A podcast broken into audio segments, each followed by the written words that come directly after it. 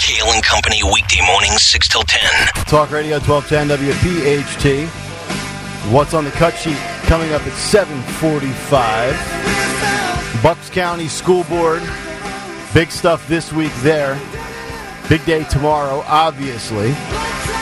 Polls looking good for Donald Trump. And we will get to all of that as we work our way towards seven forty-five. But let's get to the news, round number two on this Monday morning. And for that, we go to the great Dawn Stensland. And good morning this Monday morning. Yes, eve of Election Day, not just here in Philadelphia for mayor and many local elections, but across Pennsylvania. And then, of course, tomorrow in New Jersey, all one hundred forty seats up in the legislature. So how will that go? We'll talk about all of that moving forward. Since you mentioned former President Donald J. Trump, he will take the stand today. He's expected to take the stand today in New York City in his civil fraud trial. Um, so we know that his sons, Don Junior and Eric, testifying last week. And this is all, and then Ivanka, by the way, this Wednesday. But uh, the family and Trump specifically accused by State Attorney General Letitia James of being part of a scheme that involved inflating or deflating the value of assets in order to secure better business or better insurance or better banking deals. The Trump legal team has continually said, where's the victim in all of this? Nobody lost money. Everybody profited. But ultimately, Trump is the founder and former chairman and president of the Trump Organization, a company that James is trying to shut down. She's trying to prevent this family from ever doing business again in New York City. So that is happening today. As well, uh, opening statements in the John Dougherty, as he's known, Johnny Doc, mm-hmm. that trial where the former labor boss is being accused of embezzlement. So this is his second federal trial. So uh, Johnny Doc has said he's an innocent man. He represented I B E W and his union brothers well and says he never did any anything except represent the union members, fight for them, and says that uh, he did not do this. So he's fighting it again. I'll tell you what, a lot of court cases to keep your eye on these days, isn't there? Yeah, this it, is it's true. Like a, it's like literally like a logjam. Wanted to take you to uh, a New Jersey political boss. Speaking of political bosses, now, this political boss has ties to powerful Democrats and a few powerful Republicans, too. But he was booted, kicked out of the Philadelphia Eagles game last night for flying the Israeli flag. It had a flag of Israel and then a flag of the United States, our flag, side by side. Yes. Now, this is sixty-seven-year-old George Norcross. We know him well. Mm. Uh, was called as recently as twenty twenty-three New Jersey's most powerful unelected individual. And uh, he is often sought after for endorsements and fundraising by New Jersey Democrats. Norcross, who also has ties to the National Party, has a brother, obviously, who serves in South Jersey, Don. Uh, he was lit. You see the video that had gone viral last night. I had retweeted this last night. It's there. It is. Yeah, if you know, you're watching on YouTube, youtube dot com slash at twelve ten W P H T. It was a bit of a tense moment there, as as you see it, because mm-hmm. it was you see a big security guard yep. confronting him. He obviously says something back, mm-hmm. and uh, then you see him. Somebody like is telling him, "Oh, come on, get away from here." Right. That's that's George Norcross. Yeah, with, with the, the white, real white, white that hair. You can't miss that thick white sh- yep. hair. Wow. So yeah. I'm surprised he didn't buy his way back into the game. yeah, yeah. Come back in with like a, a eyeglasses yeah, and a fake mustache yeah, yeah. kit. Yeah. You see them rip the flag with yeah. a little bit of sass. Oh yeah. To, to be to be fair though, to be fair to this and to be fair to the Eagles here, you can't really have any sort of banner there, can uh, you? Okay, he paid for that suite. Yeah. Lincoln oh. Financial Field, I looked up the policy, has no specific policy against the flag. Interesting. But does have rules regarding signs and banners. Here mm. it is, quote, signs, banners, or similar items that are obscene or indecent, not event-related, potentially offensive to other patrons, capable of blocking the views. You can see it clearly does not block anybody's no, it's view. It's just hanging on the concrete slab. Yeah. Uh, maybe viewed as dangerous or yes. inappropriate. They can, Lincoln Financial Field reserves the right to confiscate signs that are in violation of stadium policy. There's no specific policy. So mm-hmm. let's say if it was a rainbow flag yeah. or a B L M flag. Oh, can you imagine? If oh, jeez. Oh, man. Right. So we can huh? we can have social justice messaging in the end zone, along the back of the uh, below the the goalpost, on the back of helmets. But a flag that starts fifty percent America and then fades into the Israeli logo and flag and symbol is deemed offensive, has to come down. But to me, I, I, I try to stay consistent with all of this. Either we're going to allow all of this stuff, whether it's in stadiums or schools or anywhere, or we're not going to allow any of it. You know, the Norcross suite, I know where that is. It's it's it's kind of by the Odyssey suite, so I wonder if any of our people saw saw this happening oh. last night in real time. Yeah. Um I heard a lot of the uh, the suits were out there. Of course. Yeah. Yeah. Dorenzo was probably there. Nah, I don't think he was. Oh, no. Yeah. Took the night off for once. Yeah, I don't know. I mean, like, this is a... Hmm. I'll be honest. And, like, for me, and this has always been my stance even when I was doing sports, if I'm tuning into sports, I'm tuning in to see sports, right? I get you. Like, I, I, I don't want this... If I want the social or the political messaging... There's plenty of avenues to get it, right? Like, this is kind of your escape. This is how you disconnect from the real world for three hours. But you're right, though, Don. He did yank that with a lot of uh, yeah, a lot I, of vitriol, didn't he? Yeah, he's a, a sixty-seven-year-old gentleman. He's gives them a lot of business.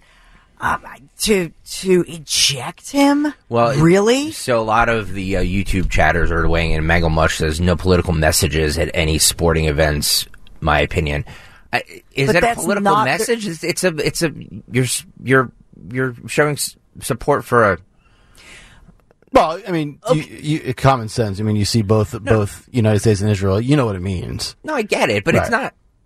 I, now, I'm not offended by it, but okay. For uh, two things. First of all, a flag that looked. A lot of people have are very astute. Have said because remember he was close to former Governor Chris Christie at the yeah. time.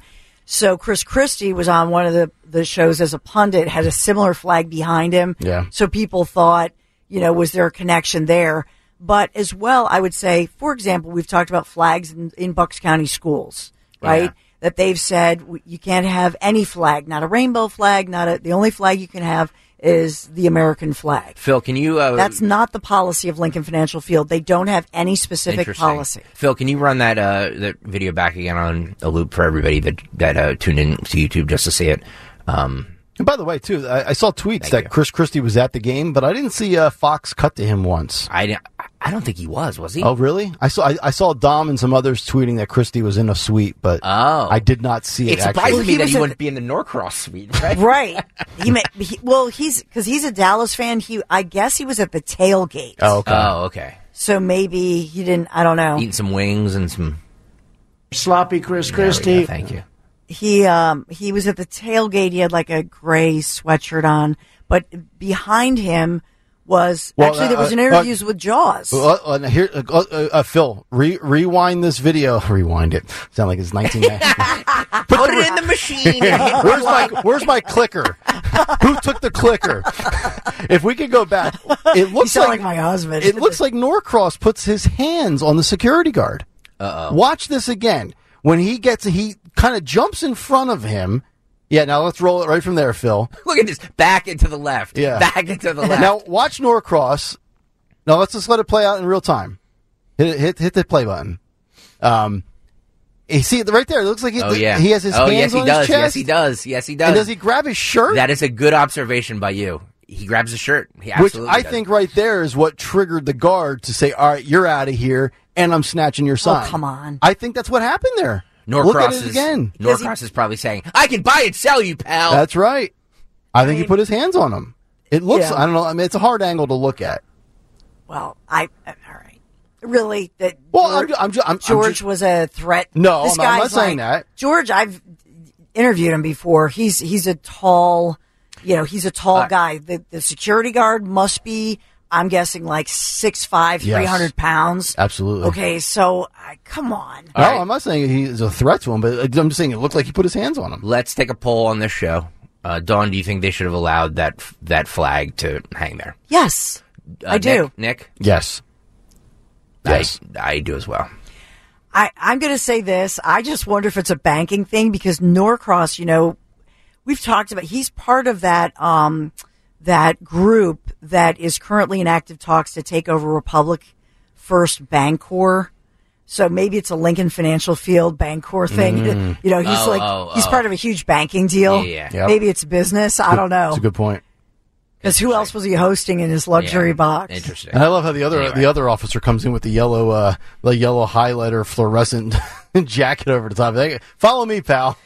I, my question is always consistency. If they consistently said no rainbow flags, no pro-Palestine flags, no B L M flags, no pride flags. Yep. But I, I'm just going to ask, you know, we have a lot of Eagles fans listening right now. Mm-hmm. I wonder if they've ever snapped a picture of somebody and right there hanging from somebody's luxury boxes, I don't know, a little pride flag or something. Yeah. You're correct. So I think either have a zero tolerance, you know, zero flags, or it's not. Agreed. It's yeah. not right. I agree. All right. All right. Um, oh, my sponsor yes. is this morning. We have an important sponsor, and I'll get to this before the forecast real quick. Consumer Cellular is our sponsor today. Thank you for sponsoring our news, our weather. Consumer Cellular offering unlimited talk and text on every plan starting at twenty dollars a month. So stay connected in rain, sleet, and snow with their premium nationwide five G coverage, no contract here, and free activation. Visit consumer cellular dot com to switch today. Consumer Cellular, thank you for sponsoring our news. And even though Consumer Cellular was talking about rain, sleet, and snow, thankfully on this November sixth day and for tomorrow Election Day, the N B C ten First Alert forecast has no rain, no sleet, no snow. So today we're in the low sixties. Tomorrow, uh, it's a beautiful day, seventy-one degrees for your Tuesday, November seventh Election Day tomorrow. No excuse, or weather-wise, no excuse. Uh, to not get out there and vote tomorrow. Vote and go play golf. Yes. I've given you the blessing. uh, Keith Martin on the YouTube chat writes, so was the guy taking the video the one who called in the security that the flag offended them? Why else would he be taking a video, they be taking a video at just the right time? That's a very good point. Yeah. And nobody like was th- that video's from far away, too. And nobody's really turning around looking. You know, at, everybody's watching the game, so it, it is interesting that they, they just happened to get mm-hmm. a video of it just at the right time. That is correct. I saw a few videos because oh, did you? one of them, because they were in the stands. So they were actually taking video of somebody. I mean, there were multiple videos, mm-hmm. but the one I saw, they were showing somebody or like a picture or whatever, and then they kind of pan up. Somebody sees it. Okay. So, I, so but, somebody's sitting in the lower bowl looking back up at them. Yeah. So okay. I don't, I don't know. All right. I, it looks like one of the fans looks like Christine Flowers in the shot. I have to ask her, was that you? Well, they give their names. Oh, do they?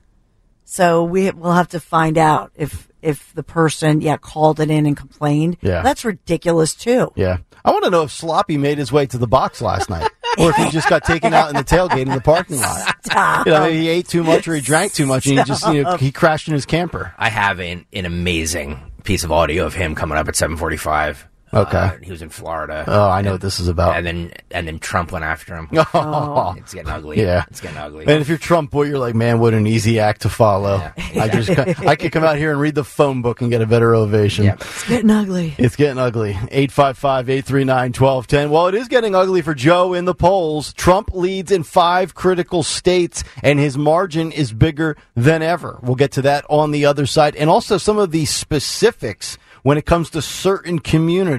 It's Kale and Company as we continue. Talk Radio twelve ten W P H T. It's Kale and Company on demand from Talk Radio twelve ten W P H T and the free Odyssey app. Kale and Company here on Talk Radio twelve ten W P H T. We will get to Central Bucks and their school board control.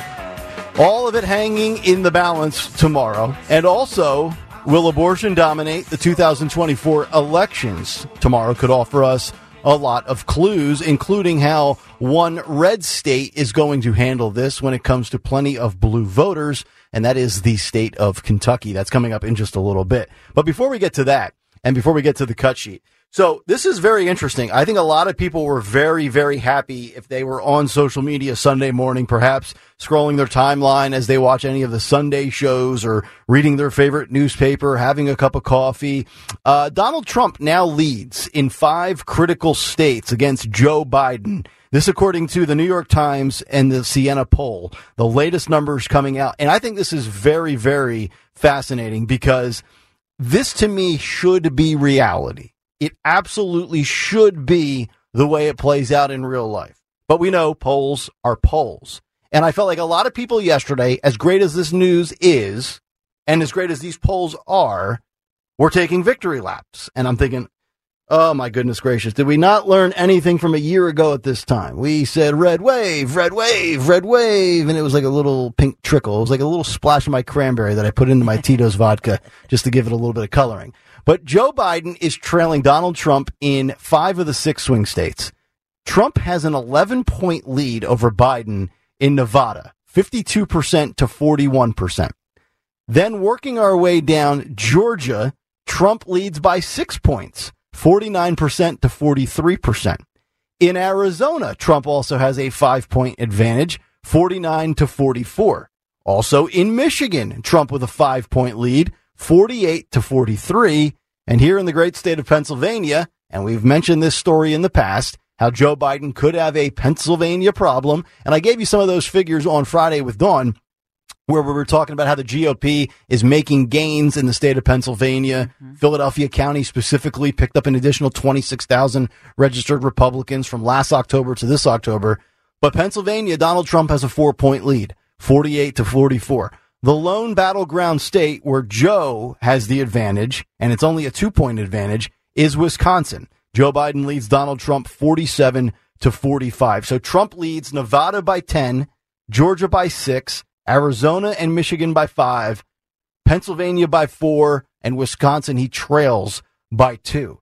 But it gets a little bit even, a little more dicey for Joe when you go to certain age groups and certain demographics and certain communities. Voters under thirty, which I would say is a mix of millennials and Gen Zers, Mister Biden is only favored by a single percentage point over Donald Trump.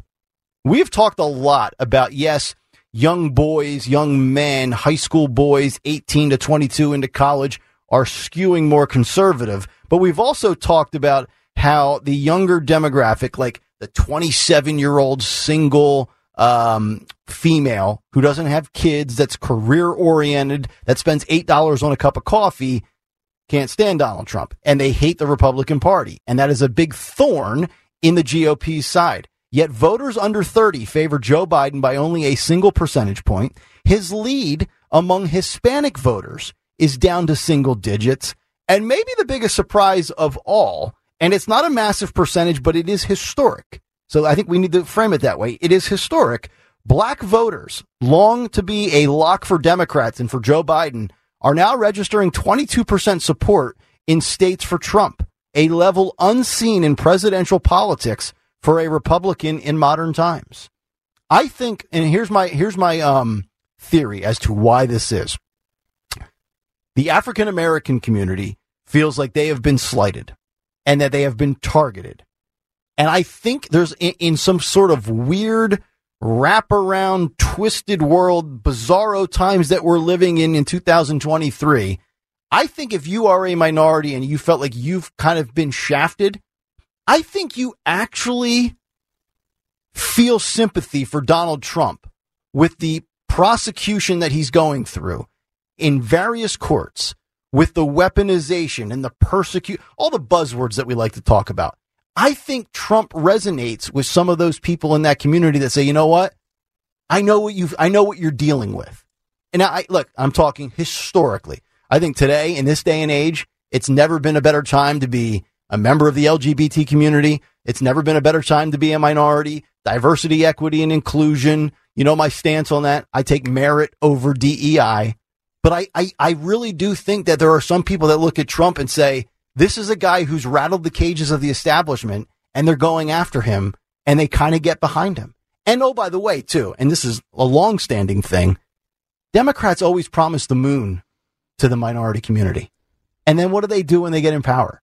They do nothing for them, and then they destroy their city even further, which is like I always say, elections have consequences. If you if you're tired of Kensington and you're tired of Philadelphia with carjackings um, and armed robberies and going into a pizza a pizza shop and then the owner has to shoot the guy because he's trying to rob the joint, which we'll get to that story later, like, stop voting for these people. But, I mean, these polling numbers, and again, I don't want to take the bait. I thought a lot of people took the bait yesterday on Twitter. Like the election was yesterday and Trump won or something. Like, hey, uh, Uh, like I'm, I'm the one here saying like it's not, it's not early. It's sooner or later it's going to start getting late. But the election was not decided yesterday. But these polls are very, very good news, I think, for Donald Trump. Yeah, I think. I mean, he did. He, you know, even in the last elections, you know, his numbers, you know, historically compared to any other Republican, are are pretty significant mm-hmm. within the so-called black and brown community. I think, you know, it's part of it is the um, social justice piece. You know, remember in Atlanta when he was going to be fingerprinted, get his mug shot, and yeah. we played the video here. Uh, you might have done a big take on it. It, it was, um, you saw people coming out in Atlanta.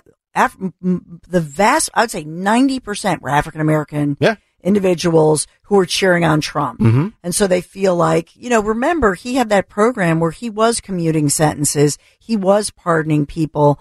That was, you know, something that he did in his administration. So I think there's that. But also, I will say this as far as the economy mm-hmm. and as far as you have this influx of people coming across the border, they're taking jobs of the black and brown community here in, you know, in America. And I think there's, you know, there's a resistance to that as well. There really is. Uh, yesterday on one of the Sunday shows, C N N's Dana Bash, uh, there was a very interesting soundbite that I want to play for you. Um, and it really highlights how Trump is doing well in the African-American community and how Biden is actually struggling in the more diverse areas. Do we, we have this yeah, ready to go? This is cut fourteen, Phil, go. Okay. The New York Times, and they're right about it, says, in a remarkable sign of a gradual racial realignment between the two parties, the more diverse the swing state, the farther Mister Biden was behind. And he led only in the whitest of six. Wow. Let that sink in for Holy a moment. Holy man. So so Joe Biden is only res- uh, resonating in the whitest of the six swing states, not Donald J. Trump. And what are the three words that are most synonymous with the Biden administration? Diversity, equity, and inclusion. What's the first word? Diversity. Joe is struggling in the diverse at, areas. At some point, at some point, though, it becomes pandering. And I hope that that community, and I hate to do it, like, because we're, we, we, we put everybody in boxes, and it, I just mm-hmm. absolutely hate it. It's mm-hmm. like the black community, the, the brown community, the Hispanic, like, no, people are people. Right. But if we're going to do that, okay. But I'm hoping that the so-called African-American community and the Hispanic community looks at this mm-hmm. and, and just be like, whatever happened to merit? You know what I mean? Like, yes. we want to work hard. Like, we don't need to be handed things. Right. Don't insult me saying I need it, the handout. Exactly. Like, I can't get it and attain it on my own. I have a clip coming up uh, that I'll play right right at seven forty-five of Democratic Representative uh, Jasmine Crockett, who uh, she says that the uh, Biden's drop in support among black Americans is because feelings are dictating their reality, and they aren't understanding exactly how any of it works. Basically saying, and she's an African American herself, yeah. basically saying uh, that uh, that that black people are stupid, yeah. and and and they just they're just you know handed everything they're they're felt or whatever. Yeah, yeah. I also think with Trump, you know, you think about vaccine hesitancy. Like, remember here in Philadelphia, uh, the African-American community, and this is historic, why they have said, I, I'm not going to take the vaccine. So that was something that all the mandates and everything mm-hmm. with the Biden administration, I think that hurt him. And just to your point, the people who support Biden, you're, you know, you're talking about the Ella Hoffs, mm-hmm. those white woke privilege, yep. especially women yep. in the suburbs. So they were mommy and daddy supporting them yep. till they're thirty. Mm-hmm. That's that's the Biden supporter. That's correct. And I, I don't know which one is more surprising. The fact that Joe is struggling in the most diverse states, or the fact that the pro-Palestinian supporters are chanting F Joe Biden. Yeah, I know. It's like, who does this guy resonate with? Dawn just explained it to you. Mm. The Ella Hoffs of the world. There you go. eight five five, eight three nine, one two one zero. And, of course, with this New York Times poll, uh, everybody agrees that the economy's terrible and that Joe's too old and mentally deficient. So those were some of the other categories in which these people were polled. But um, really, just amazing. Five out of six swing states, Trump doing incredibly well and doing things at a historic level not seen by a Republican in modern presidential times. eight five five, eight three nine, one two one zero is how you climb in from the national scene to the local scene. We go. Bucks County, Central Bucks School District, the third largest in the state, seventeen thousand plus students. Tomorrow's a big day. We'll tell you why next on Kale and Company. This is the Kale and Company podcast from Talk Radio twelve ten W P H D and on the free Odyssey app. As I sip my morning coffee and look out at the beautiful view of Philadelphia and Center City, I'm just imagining that I'm sipping a cool limoncello from my hotel balcony, savoring the sunset beyond the Isle of Capri. That's right, the Amalfi Coast, Positano, Sorrento, Capri. Join me, won't you, as we sip limoncello together, among other things. Let's discover the wonderful sights in southern Italy together with our friends from Conservative Tours. And nobody does it better than Conservative Tours. The Abbey of Monte Cassino, Pompeii, enough time to see the great ancient sites in Rome, all while enjoying a gastronomical event for twelve awesome days of touring. Olive oil production, a mozzarella farm, wineries, tasting sessions galore. And you may know this, the group dining events they're known for are legendary. fifty-two sixty-seven. Yeah, fifty-two sixty-seven. And yes, it includes nonstop airfare while supplies last. Ah, I can smell the lemon groves outside my hotel window in Sorrento. Go to conservative tours dot com. You'll see my picture, a full itinerary there. Yes, Larry and the boys are going too. You can call eight eight eight, seven three three, nine four nine four, toll free, eight eight eight, seven three three, nine four nine four. And of course, we'll find out why Italians take their vacations in Puglia, Italy's best kept secret. Authentically Italian, conservative tours dot com. Daily Company, as we continue, what's on the cut sheet inside of ten minutes from now? Nick, Dawn, and Greg, eight five five, eight three nine, one two one zero. Get us on the free Odyssey app. Watch us live on YouTube. I'm sure there will be plenty of video components to the cut sheet, so you might want to get on over now. Space is limited. oh, I could, uh, I could, I could do that all day. All right, um, this is a very interesting story that we have to get to, um, and we're talking about the schools and obviously the suburbs in and around Philadelphia. None bigger than Central Bucks School District, which is, you know, as many people know, one of the largest in the state of Pennsylvania. More than seventeen thousand students, and you know, I mean, like I was when I moved back up here, it was. Uh, kind of a coin flip between Montgomery County and Bucks County. I knew right about the distance I was willing to travel into work every morning at four thirty. And um, if I was living in Bucks County, and I'm only about four or five miles from where the Bucks County border is, uh, this this would absolutely be something with my girls and, you know, being a father that I would be all in on. Uh, and I still am pretty much all in on in this. And I, of, of all the things to pay attention to in election season, this, to me, is one of the more fascinating ones. And I know, Dawn, you highlight this so well in many different regards, from the Meg Brocks of the world to others. But it's it's not just one thing with the schools. It was, you know, it started with COVID mask policies and remote schooling. And then we get into library books and book bans. And then we have flags and which flags can be shown and which ones are triggering. And then it trickled into the bathroom. Who can go into a girl's bathroom and whether a boy can be on a girl's sports team. So it's it's it's wild that the schools are now essentially like the the battleground for the next wave of Democrats or the next wave of Republicans, when I think in, in reality, most of us, if not all of us, would just like our kids to be kids. Go to school, join extracurricular activities, join a club, play a sport, have fun, skin your knee, you know, whatever happened to the days of where you just got made fun of because you didn't have the expensive sneakers. Like, but those days seem to be gone.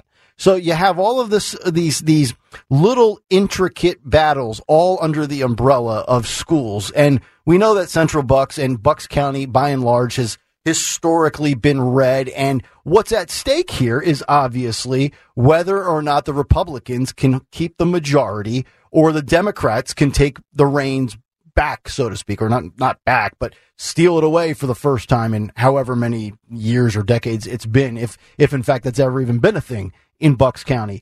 But this, to me, uh, you know, I would say if you live in the Central Bucks School District and you're a Bucks County resident, and you have children, anywhere from when they're just starting school or even if they're stalkers kids age, you know, three or four years old, because eventually they're going to get there and they're going to be a part of this and they're going to see all of this. I think this is a, a massive, and, and this will probably reverberate not just throughout the state of Pennsylvania, because I think only Philadelphia and Allegheny counties are bigger than uh, than Bucks County. But this is going to be something that I think the rest of the nation is going to pay attention to and the way it plays out. We've seen other states deal with this. Loudoun, uh, the Loudoun School District down in Virginia or Loudoun County, whatever it is. I mean, they're, they're, these stories don't just happen here in Bucks County, but it really is kind of like you talk about the grassroots level. I mean, you're talking about at the lowest of levels locally with the youngest of people, you know, starting at age six all the way up through eighteen. So I, I know I'm going to do some writing for, for Real Clear later this week with results of this, but I want to see how it plays out in Bucks and then compare that to other counties in the state or throughout the country. And um, I'm sure, Dawn, you have some thoughts on this because this is, I mean, this is right in your wheelhouse. This is everything that you're about. Yeah, I I think that it's true that these elections, those in Washington, D C, and partisans on both sides, but especially the Democrats, are very worried about places like Bucks County. They just had um, they just had a, a recent f- ruling just on Friday.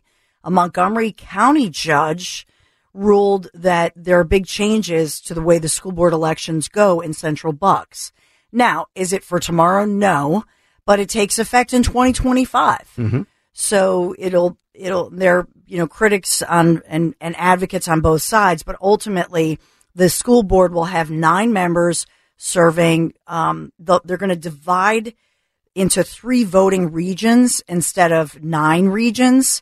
And they're saying, well, it's because of the new census. And critics are saying it's like gerrymandering.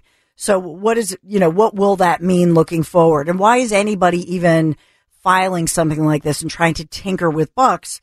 Because they feel mm-hmm. that Bucks, they really want to flip Bucks to blue. When do you, I mean, I remember, now I, I've never lived in Bucks County, but I know it's historically been a red county. And I remember the, my first um, knowledge of anything Bucks County was when I was in junior high school and high school. Central Bucks West was a state powerhouse football program.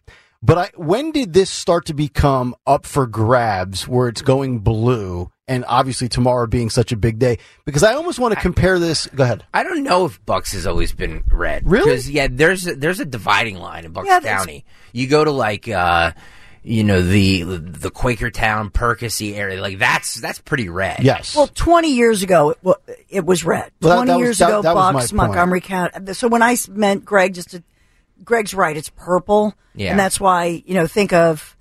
Um, Brian Fitzgerald, you know, people call, or Fitzpatrick, they call him a rhino. He mm-hmm. has to be purple. Okay. But like, so you're saying the, more southern Bucks County was more blue, to, northern Bucks County more red. To all the people that are voting red in Percy and Quakertown and Souderton and that area, there's also people voting blue in Buckingham and Willow New Grove. Hope and you know what I mean? Yes. Right. So, so like it's, it's, it's different. It's, there is a dividing line in Bucks County. Okay. So I think it is, that has always been a county that has kind of been up for grabs for most elections. The, the feeling I get though, and, and you would know better than I do, since you live there, is it, it's kind of similar to the way the South is, where you have, and my guess is maybe there are people that lived within the city limits of Philadelphia that want to get away from all the nonsense. So you move into Bucks County, and then much like, you know, whether it's Nashville, Tennessee, or parts of Georgia, or Austin, Texas, you know, the, the redder states, then you get this influx of Democrats that move and relocate there. And then all of a sudden you have like a very pivotal election coming up where like Republicans, I mean, I mean, both sides are probably worried about tomorrow. I mean, I don't know if I should call this a coin flip. I don't know if it's as simple as saying it's a fifty-fifty, but this is going to be something that so many people are going to pay attention to and probably use this election to kind of gauge the rest of the country with all school board elections. So I think it's really fascinating. Yeah, I think that look, for uh, for for P A, it's not a. This is not a. You know, this is really kind of an off election year. I mean, it, yes, there is an election tomorrow, and but the, the real high stakes stuff isn't really up for grabs. So I don't know what the turnout is going to be tomorrow. So I think I think it all depends on turnout. Yeah, and I do think that school board stuff is going to galvanize um, uh, the voter base. You know, and and here's the thing too. We see all these polls, like we saw the N B C Gallup poll. seventy percent of Americans believe that biological boys should not compete against biological females.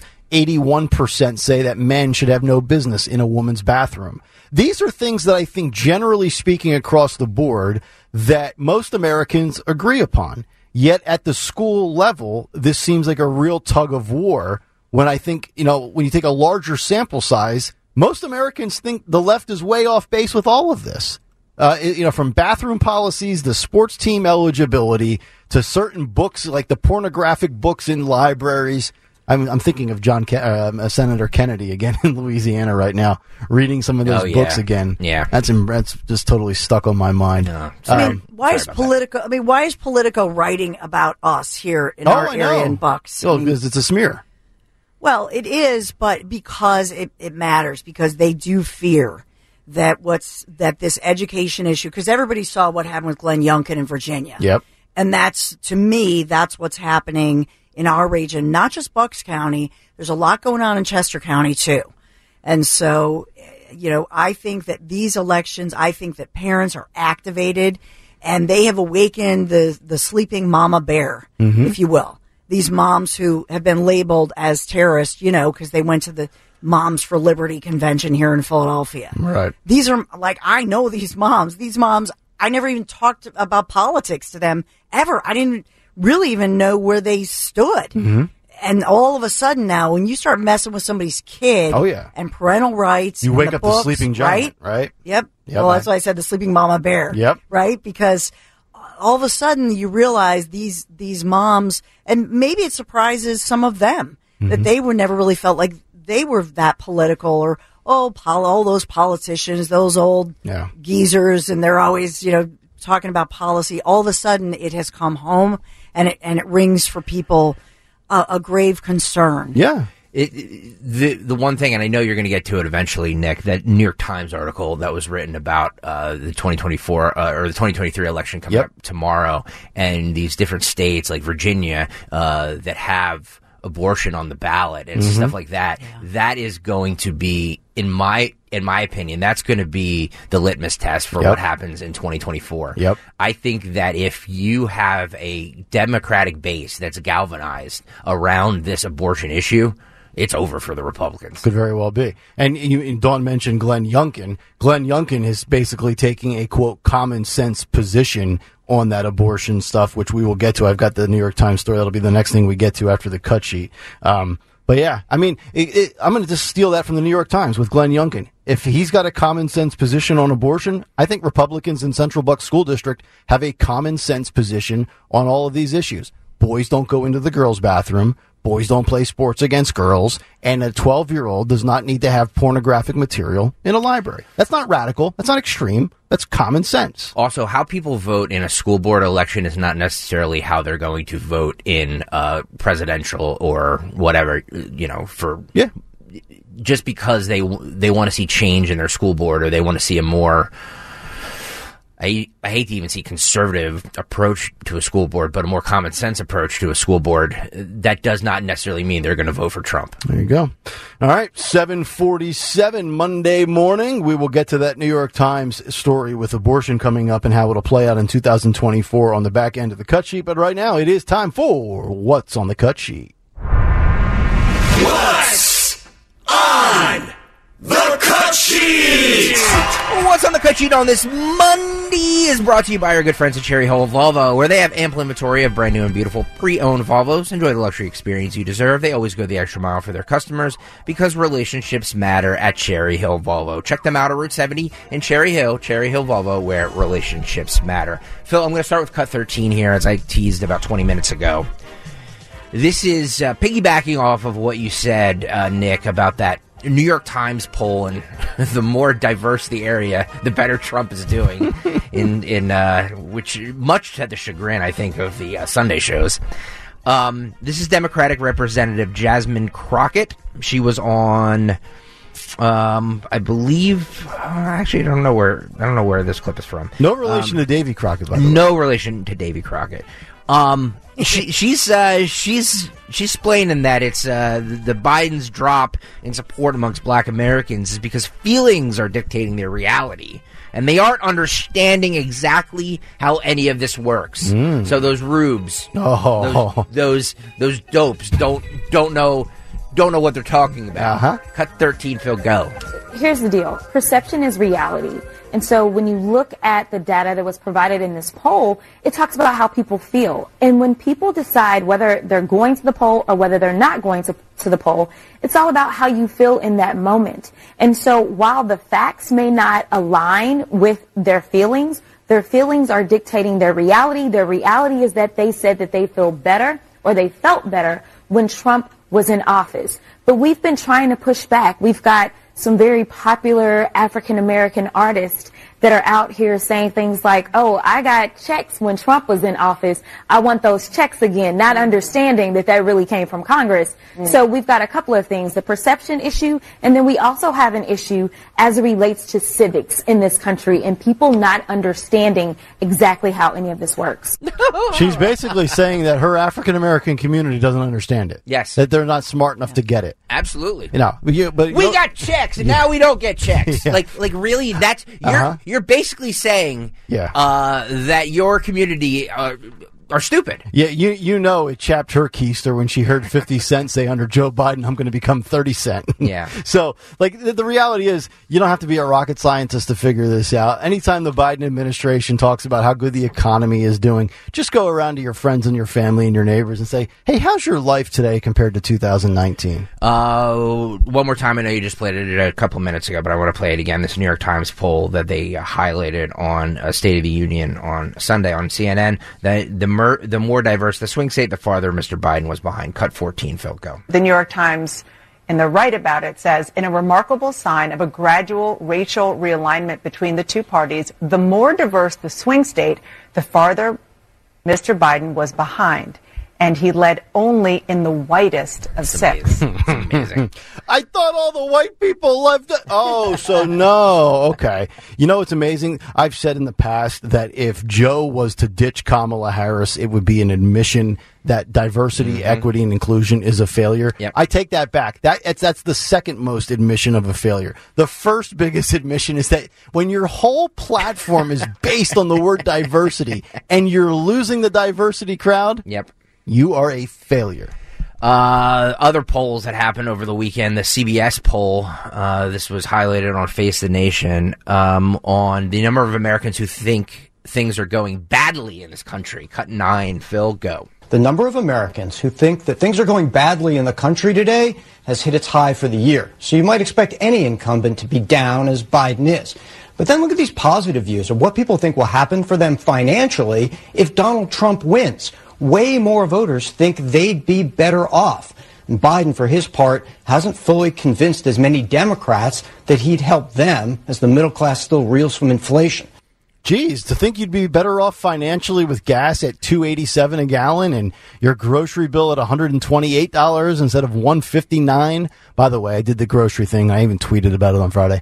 Oh, this this this past Friday was not a uh, toiletry uh, stop. This was just the bare essentials for food. Where'd you go? I went to Giant. You know, I do my Giant thing. I walk around. I go down the aisles. I love the you know I love the, the smells of the laundry aisle. Thank God you tweeted about it. I don't know what we would have done if you didn't tweet about it. Well, I just had to ask the people what is the most infuriating part. It was a poll question, actually, that okay, I posted. Okay, okay, what okay. is the most infuriating part of the Biden economy? Is it grocery prices, gas prices, home ownership cost, or health insurance? Most people did choose groceries, followed by home ownership. Gas was actually third, which I was a little surprised by.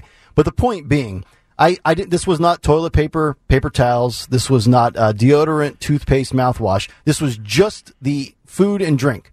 one hundred fifty-nine dollars, Don, I swear I walked out and I'm like, I don't know how I'll get till Friday. I have no idea. I will have to be incredibly disciplined. No extra snack, no second serving at dinner. If I space it out perfectly. one hundred fifty-nine dollars just for you? Just for me. Girls are- and I'm not buying filet mignons. one hundred fifty-nine dollars. Mm. Now, that does not factor what... I don't know. That does we, not include Kristen or uh, what the girls are getting on a weekly basis.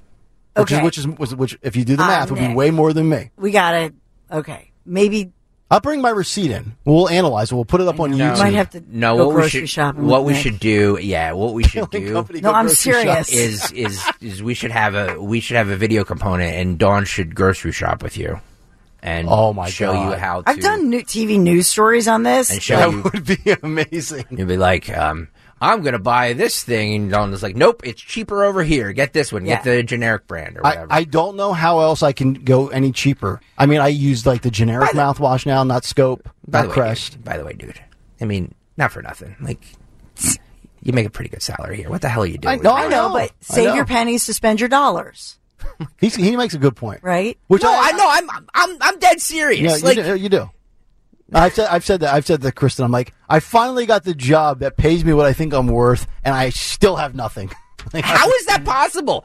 Stop bet. Stop betting on uh, on on football. No, I, I'm, t- I just, I'm taking all your uh, your same game parlays. They're costing me one hundred fifty dollars. I can buy. Oh, touche, brother. Touché. Sorry. I can I can spend I can do one hundred fifty dollars and feed a family of four. What? For a week.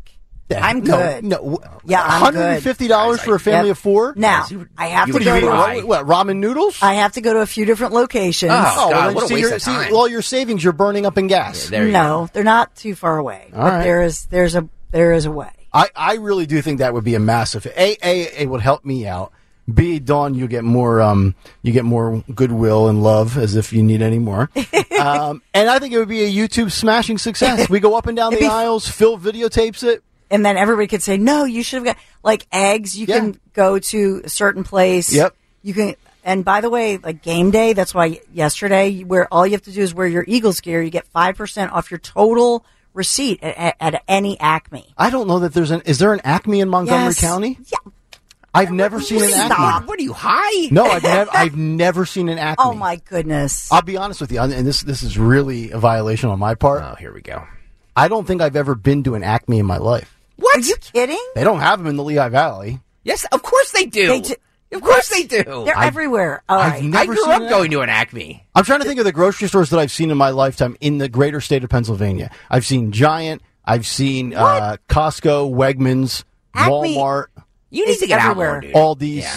Now, the one I go to, yeah, Aldi is good, but yeah, not Aldi's, for everything. But not for everything, right. I've never seen an Acme. I, I know they exist, obviously, but I, I've never been to one. There's one exists. not far from you.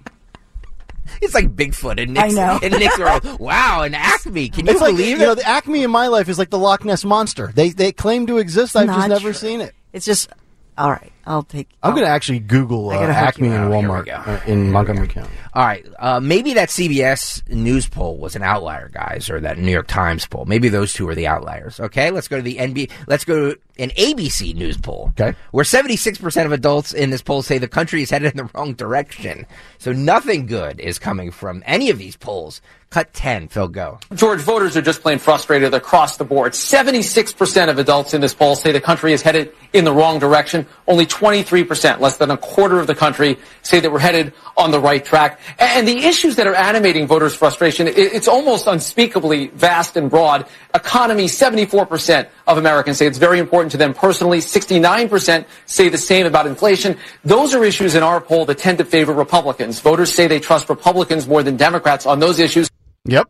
So it's not just uh, the New York Times. It's A B C as well. And by the way, and, this and was C B S. Yeah, and yeah. C B S. So that was Klein there on the on the big board. So he, he wasn't Carnacki level over the top. But what is it about getting in front of those boards where it seems like everybody that's in front of it is like acts oh, as if they're on speed? Oh, it's so exciting. Is it's it so really exciting. that much of a thrill? Uh, sure. seventy-four percent here. Sure it is. My God. Um, that's like the prerequisite to get in front of the board. Yeah. All right, let's go to the... Actually, let's start with uh, uh, Stacey Abrams, shall we? Remember her? Yeah. She was interviewed by um, Jen Psaki on Inside with Jen Psaki. Mm. Um, she... this is, you know, this is a serious interview, and they're sitting down in chairs face to face. The big interview that yeah. Jen Psaki gets on M S N B C on uh, Sunday mornings. Uh, she says that uh, Americans think Kamala Harris is incompetent because of misogyny and racism. Yes. Cut eleven, Philco. I wanted to ask you about the vice president, because she has been under a huge amount of scrutiny through her entire time in office.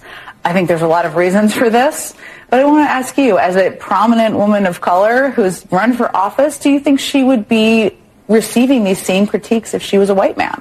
No. Oh, my God. No, not at all. No. We will always question the person behind the person, but we cannot ignore that misogyny mm-hmm. and racism remain very prevalent in our politics. And for those uh, behaviors that don't rise to either misogyny or racism, there's also just the difference. Our expectations are set for the traditional white male vice president. Mm.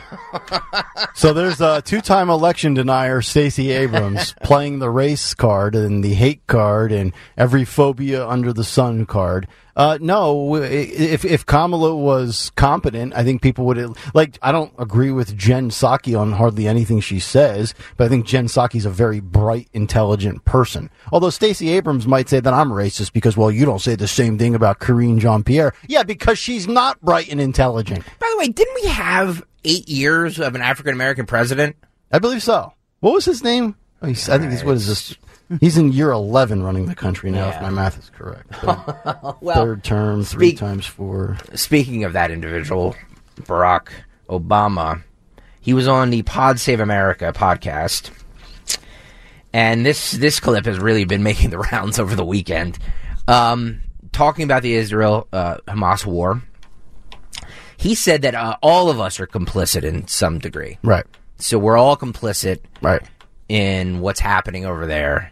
Um, so d- double-sidism. Here. Now, now he says that, look, what Hamas did was horrific, and there's no justification for it. But, but... that being said... That being said, cut one, Phil, go. If there's any chance of us being able to act constructively to do something, it will require an admission of complexity. And maintaining what on the surface may seem contradictory ideas. That that what Hamas did was horrific, and there's no justification for it. And what is also true is that the the occupation. Ah, there we go. The O word. And what's happening to Palestinians is is unbearable. The occupation. And what is also mm-hmm. true is that uh, uh, there listen, is a history. Interesting, isn't it? Isn't it very interesting? Mm-hmm. Stop it there for a second. Isn't it very interesting that that gets the applause in front of this crowd and crickets for the first part? Crickets, crickets, crickets Nothing. for the first part. Yeah, fourteen hundred people slaughtered: babies, children, women, wow. animals. Uh, it doesn't matter. What I, a it, disgrace! It, it is. And look, I, I, I'm one of the people that say at times on certain stances and issues, I think there are times where two things can be true at once, but I'm not going to remotely try to sympathize with terrorists. That that's what this is about. You can't sit there and try to justify what the terrorists are doing. Can I say something, and I'll get back to this clip in one second, but I just, I needed to get, like, I wanted to get something off my chest that, that that's really been bugging me, is the right. fact that, like, people know, everybody knows that Israel's nukes, right? And that if they wanted to wipe Gaza off the face of the earth and wipe the Palestinians off the face of the earth, they know that they could do that, right? Sure. So my question is, is when we hear these moral equivalency and we hear occupation and genocide, I mean, genocide is a really, really, really um, strong word. Strong word. Yeah. And if you really think about it, like, if they really wanted to just eliminate the Palestinians, mm-hmm. they could do it. Absolutely. They could do it in a heartbeat. That's and right. they're not, which makes them morally correct in this situation. Right. There's no, like, there is a good side and a bad side in this. Mm-hmm. And the Israelis are on the good side. That's correct. I'm sorry. Yes, because it, to your to your point, their military is very well equipped, which, yes. which also leads it back into the question of, How could they have such an intelligence failure that led to October seventh, where this thing was plotted out multiple months in advance? But to your point, yes. And it's not just Israel. It's China. There's other there are other nations that mm-hmm. that are sitting on nukes. But you, you don't do it because at the end of the day, you're going to basically destroy the civilization. Well, to your point, that's why Netanyahu, and this just happened over the weekend. Yep. Is that what you're getting to? No, no, okay. No. Uh, that min- that uh, Prime Minister Benjamin Netanyahu actually said that his own minister, uh, his minister's statements were not, quote, based in reality mm-hmm. because his own minister on a radio program had said that basically um, dropping a nuclear weapon on the Gaza Strip is, quote, an option. Yes. And after he said that just Sunday, yesterday, Netanya- Netanyahu announced that he's, I think he's suspended. Yeah. Um, he suspended him, and he said, we will continue to do, you know, we will continue to operate in proper accordance with the highest standards of international law to avoid harming innocents. That from Netanyahu. So this illustrates Greg's point beautifully. Mm-hmm. They do have the power. And even when, when a guy, you know, a minister in the cabinet of Netanyahu says, well, yeah, no, you know, nukes are on the table, boom, they just... They uh, they treated him like Norcross in the box yes. with the flag. You know what I mean? Like, yeah. You're out of here, buddy. And, Get by, out. and by the way, it is, you know, like uh, hearing all the, you know, that liberal audience um, applaud that, what he said about the occupation of, of the Palestinians and all that nonsense. Um, like, liberals realize that Israel is the only Western democracy in the Middle East, right? That's correct. And all the these all these ideals that they, they hold so dearly mm-hmm. about, you know, uh, f- everything, yeah. e- every our way of life, it's only practiced yeah. in Israel. They are an outlier in that region. And if they went to Gaza or they went to Saudi Arabia or they went to any of these places, that none of those, you know, they stone gay people. Mm-hmm. If you have a pronoun, they'll shoot you in the head. Yeah. Like, th- this is not...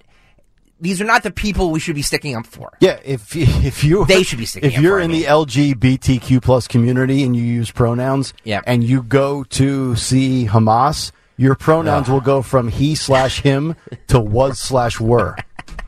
Because okay. you will be gone. Look at that. Listen to that. And when you play former President Barack Obama speaking, all I could think about was, you know, the... What was it, four hundred million dollars in cash? Mm-hmm. Or how much? I know that some people say he didn't give them billions in cash, but there was there were hundreds of millions of dollars yeah. in cash in all different currencies. He, if he says, uh, you know, uh, many many have blood on their hands. Well, maybe there is blood on his hands for emboldening Iran, uh, Iran, mm. and Iran obviously funds who? Hamas. Yes. Yeah. All right, I'm going to pick up where I left off there, Phil. Go.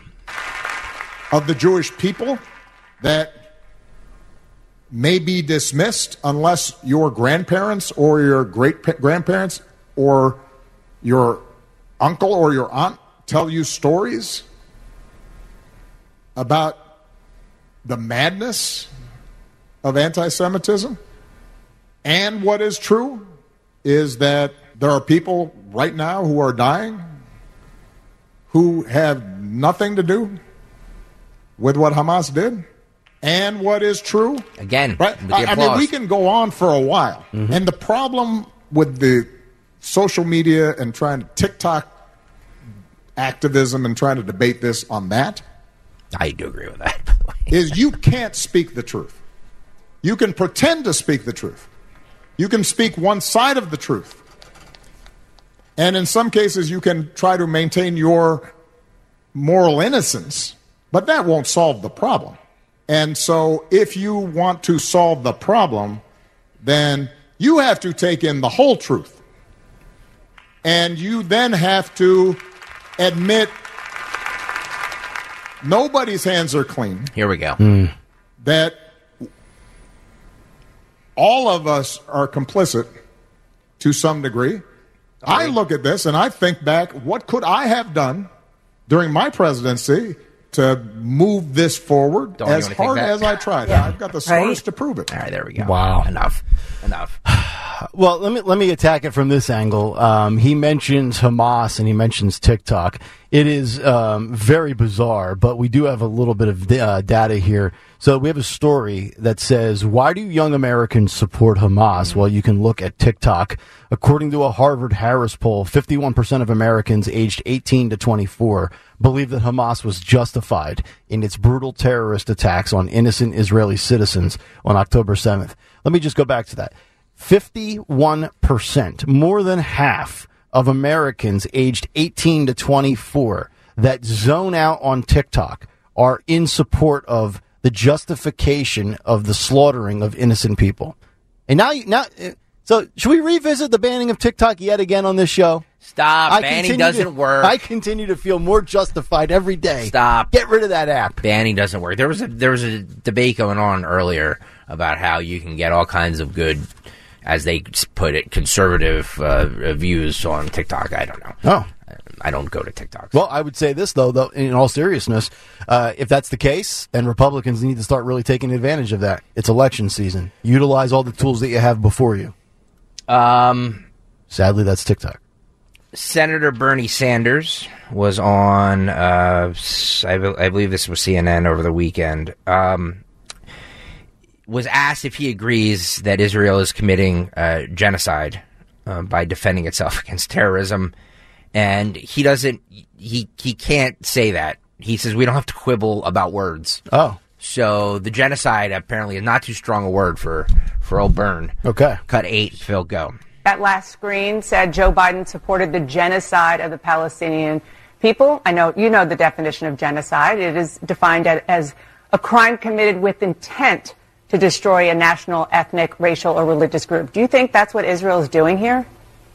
What's going on right now is a horror show. We don't have to quibble about words. Thousands of men, women, and children are being killed. It has got to end right now. And one of the things that concerns me, Donna, is there has not been enough talk Dana. about what right-wing Republicans are doing right now. They don't want any aid to go to the Palestinians. Somebody should be talking about that. Somebody should be talking about how Trump wants to expel Palestinians from this country. Number one. It's really fascinating to me that they even give this guy a platform anymore as he's sitting there up there in Burlington, Vermont. Why why is it so hard to use the word genocide? And oh, by the way, no, the Israelis are not committing a genocide yeah. against those people that live in Gaza. A, a genocide is what's going on in China. A genocide is what Hitler tried to accomplish uh, with the Holocaust. I mean, it's literally the effort and the attempt to, and I don't want to, like, this is not for shock and awe.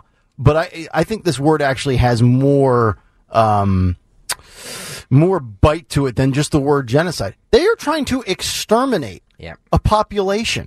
Mm-hmm. That's what they're trying to do. Mm-hmm. Uh, you, meaning Hamas. Correct. Yes. Correct. With well, the Jews. The problem is, is that they're using genocide to describe what the Israelis are doing against the Palestinians, which is just... It, it, It is just absurd. I mean, do we have to go back to nineteen thirties, nineteen forties? I mean, to really Appar- have the history apparently lesson? We do. Like, nobody knows history anymore no, to that point. No. Let's go over to Bill Maher, shall we? Uh, Bill Maher on his program on Friday said that he called out liberals. He did a good job of calling out liberals again mm-hmm. uh, for saying that, you know, progressives celebrating Hamas. Like, where were these people when it was the uh, white guys with tiki torches? Remember mm-hmm, that yeah. Trump had to condemn all of them. Do you remember that? That's correct. Uh, cut eighteen, Phil, go. What do you make of this level of just gut-wrenching anti-Semitism? I, I must admit, I don't think of myself as a naive person, and I've been surprised. It was like a volcano that blew. I mean, just the people in the United States would banner, F*** Israel. You know, the, any means necessary. I just, I, I, I don't know where this comes from. I guess it's ancient, obviously. The hatred of the Jews goes way back. But I, I, I was taken aback by this. You, you can't tell me you don't think social media has made it much worse. I, you, so you think that's the answer? Because, because it, it's got to be something about the Jews themselves, because there are other people around the world who are oppressed. There are other colonized places, not that Israel colonized anything. But why...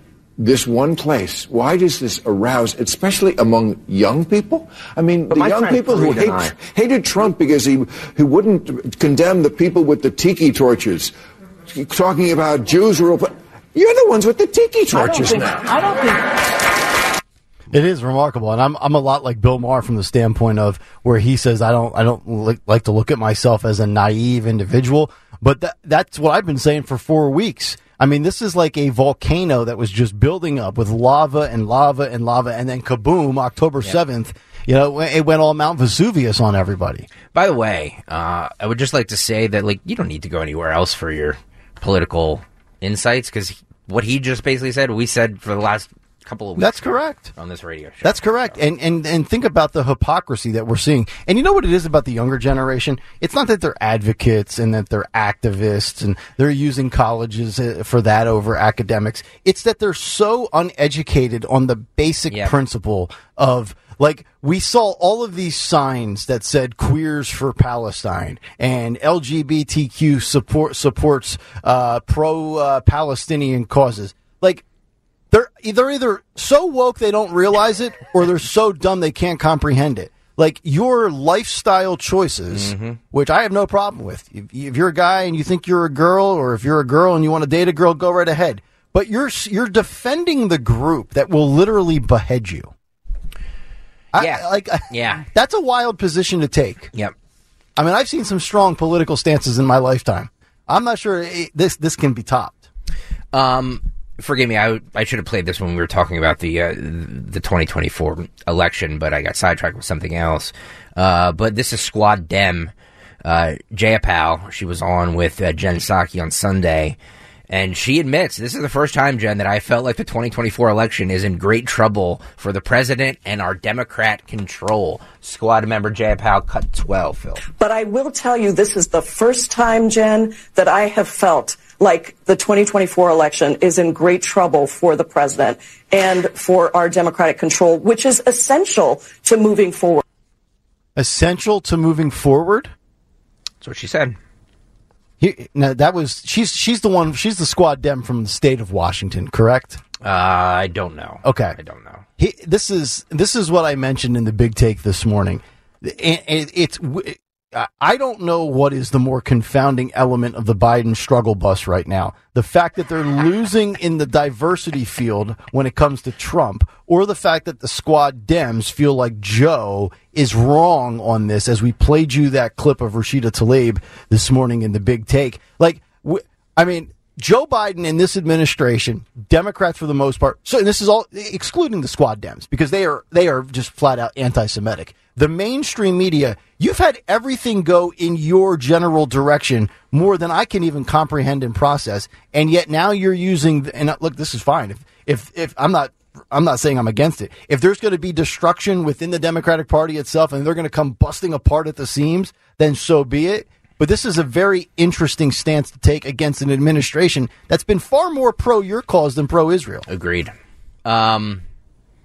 By the way, we're uh, streaming live on YouTube, youtube.com slash at 1210 WPHT. Our goal is five thousand subscribers by Thanksgiving, right? So we're, what are we, two weeks away from Thanksgiving? Yes. yes. Oh, ne- my ne- God. Can you believe this? Next Friday is the last show for me. Oh, my goodness. All right. I need everybody to stop what they're doing. Of course, if you're driving to work, don't, don't, don't stop right in the middle of the road. That would be dangerous. When you get to your destination, go to youtube.com slash at 1210 WPHT and please hit the subscribe button. We're like one hundred fifty, uh, yeah, like one hundred fifty away from five thousand. So we just need one hundred fifty people. I see the data. There's way more than that listening and way more than that watching. So please, uh, please, if you're listening, Uh, and you haven't done so, please hit the subscribe button. I want to get to, we want to get to um, uh, five thousand in two weeks. I think yes. we can do it. one hundred fifty in two weeks. Can you help us get there? Also, hit the like button right now. We're at one hundred four likes. Uh, I want to, I want to tick that up. So, uh, so please hit the like button. Okay. Uh, the, the, over the weekend, Saturday was the Florida G O P Freedom Summit. Mm-hmm. Chris Christie started off the afternoon with a speech. It, it went just as well as you would expect it to Sloppy go. Chris Christie. Yeah, exactly, Chris, uh, exactly. uh, Trump. Uh, thank you. Uh, this is Chris Christie uh, taking to the stage, and boy, I I, I will give him credit. Mm-hmm. He uh, he does a good job of handling hecklers. You can tell he's had a lot of hecklers in his life. Mm-hmm. He does a good job of handling them. Mm-hmm. But boy, he does not win over any crowd by doing this. No. Uh, cut to Phil. Go. He's just standing at the podium. He's standing at the podium and he's just smiling. I know you're here. Yeah. yeah. Well, now it feels like home. Thank you all very much. Like me at Thanksgiving. Let me, let me first thank the chairman and everyone here. Yep. Look. Yep. that, what a shock. You're for Trump. I'm going to fall over dead. Now, look. Now, look. Wow. Every one of those boos, every one of those catcalls, every one of those yells will not keep it. Yes, sure. Will not solve one problem we face in this country. Will not solve. Uh, and will Man. and will not and, and will not make this country better. Your anger. Your anger. Your anger against the truth is reprehensible. Wow. Well, that'll bring some people oh, over. Man. This is his exit. Can I just stop it? Yeah. Stop it there for one second. Mm-hmm. He, what he should have done, in my opinion, yep. is gone. We talked about this, I think, last week or the week before. Bill Burr, mm-hmm. when he was in Philadelphia, and the crowd turned on him, and he just heckled and just went after the crowd and mm-hmm. went after Philadelphia and everything, and he won... He won the crowd. In this point, yeah. to this point, Chris Christie should have just started throwing haymakers and just being like, "You, you're ugly. You, mm-hmm. you stink. Yeah. You. Well, this just, this city's a swamp. It just stinks." Call them, just call them deplorables. Why don't you? Right? Well, you know, if he, maybe yeah, he needed a good comedy writer. To your point, just yeah. to be funny. Yep. But he's not. He just comes off as like an angry, mean yep. guy. But I, I will say, if one thing I will say about him is he gives us incredible content. And right there, see, here's the thing: we're talking about how he should have handled it. This is how he's handled everything since he entered the race politically. It's true. It's true. He he said, "I'm going to be the complete foil to Donald Trump. I am going to uh, I- I instigate and call out MAGA and everything." So he, honestly, he's right on brand throughout this presentation. But right. I, is he yeah. usually this uh, kind of grumpy and angry? Like, well, no, she- usually it's geared directly towards Trump, not necessarily his, his supporters in a crowd. Uh, Shelley writes uh, he's he's losing weight and his blood his blood sugar is going down. Oh, jeez. Maybe that's, maybe that's sloppy Chris Christie. Well, Chris uh, Trump takes the stage and, and lets loose on Christie in one second. Uh, I'm going to pick up where I left off there, Phil. Go. When you think about the problems, when you think about the problems that our country and this world is facing, when you think about that, this type of pettiness, this type of pettiness is beneath. Beneath the process of electing a president. Uh oh. Ruh-roh. And wow. And as people and as people watch today, as people watch today, if your arguments are so strong, if your arguments are so great, and mine are so bad, then just keep quiet. Let me make my awful arguments. And then you can just reject them out of hand. But the problem is, the problem is, the problem is you fear the truth. Oh, man, there you go. Wow. You know, he's got a lot of stones to talk about pettiness. His whole platform has been based on pettiness. Trying to be the bully to Donald Trump, saying, "I'll be the guy that punches back. I'll talk all the trash." Like, you, you yeah. haven't really done much to really give your vision for America. It's been about trying to, you know, denigrate the Trump vision. Let's talk about pettiness for a second. Like, if you're really going to go down this this road, Chris, um, you know, think about Bridgegate what you will, but was there not m- more of a petty thing mm-hmm. than Bridgegate? Right. If or, what if what they're alleging happened, happened, right? Or as Dawn said about, you know, the throwing of the uh, the water bottle at a staff member.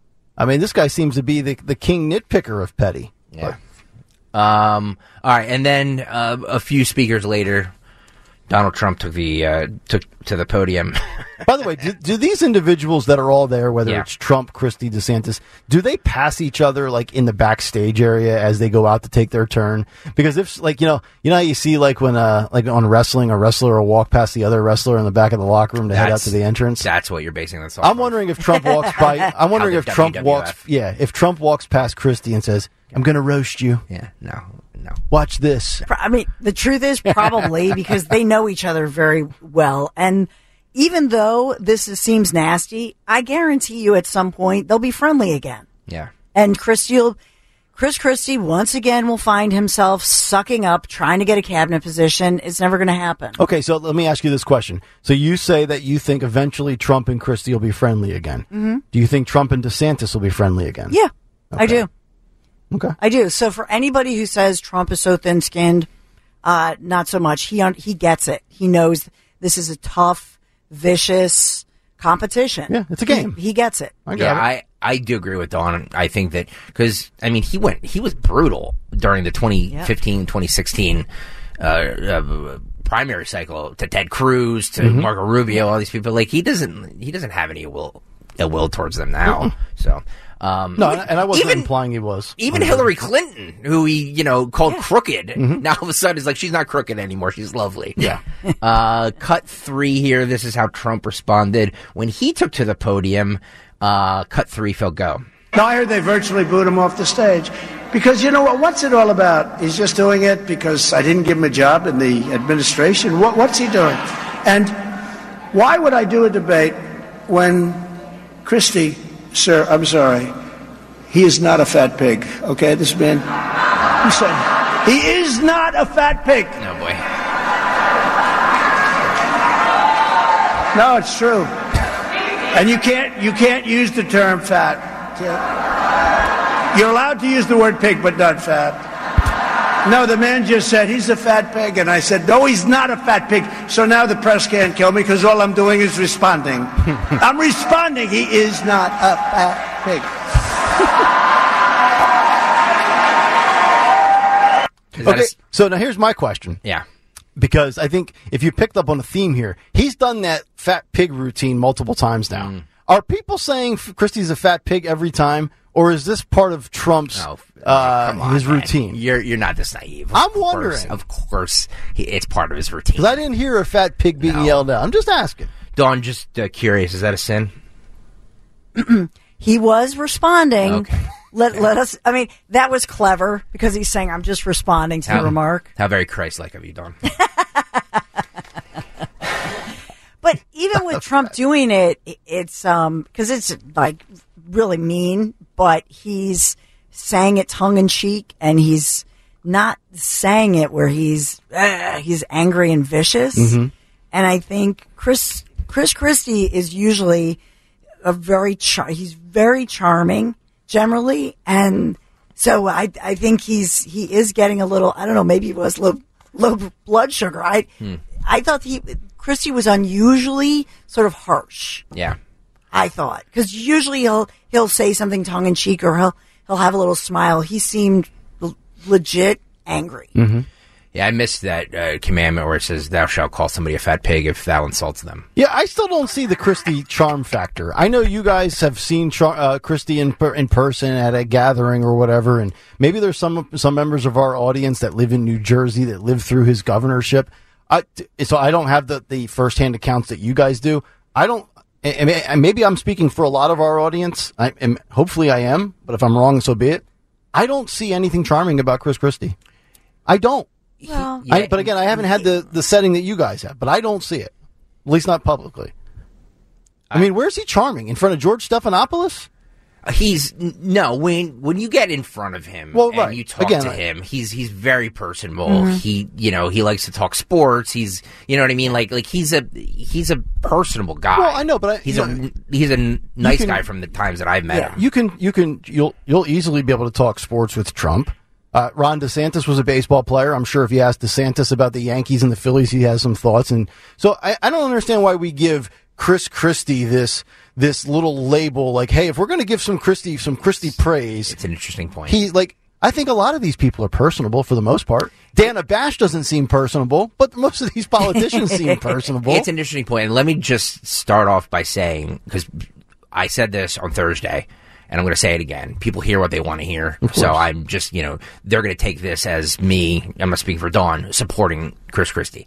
I would not vote for Chris Christie. Right. Okay? I'm just talking about him on a human level. Mm-hmm. And yes, maybe my maybe I'm clouded because I've had Um, uh, very nice interactions with him. And I've had, you know, I've been in settings with him where he's like commanded the room. Mm-hmm. So like I've seen that side of him. So yes, that side of him, I can see he's a politician. Yeah. And he's a good debater, by the way. Yeah. Like he, you know, we laugh about that, but he, he, he handled that crowd perfectly. Mm-hmm. He did. Well, I think a lot of these people, Christie has a law degree as well. I think a lot of these oh, people yeah. that have law degrees, I mean, I mean, that's, that's, that's part of the battle well, of being a lawyer is debating the opposition. Well, let me just say this too, that if you put any Any other politician in that situation, you put Ron DeSantis in that situation where he's getting booed and heckled. Do yeah, you think DeSantis great ha- point. Hang- no. handles it like Christie does? Absolutely not. DeSantis either yells or he's going to have an awkward facial expression. Absolutely. To your point, Christie was, a, was smoother in the face of resistance. There's two people that can handle. There's two people that That's can handle point. hecklers: Donald Trump and Chris Christie. That's a good point.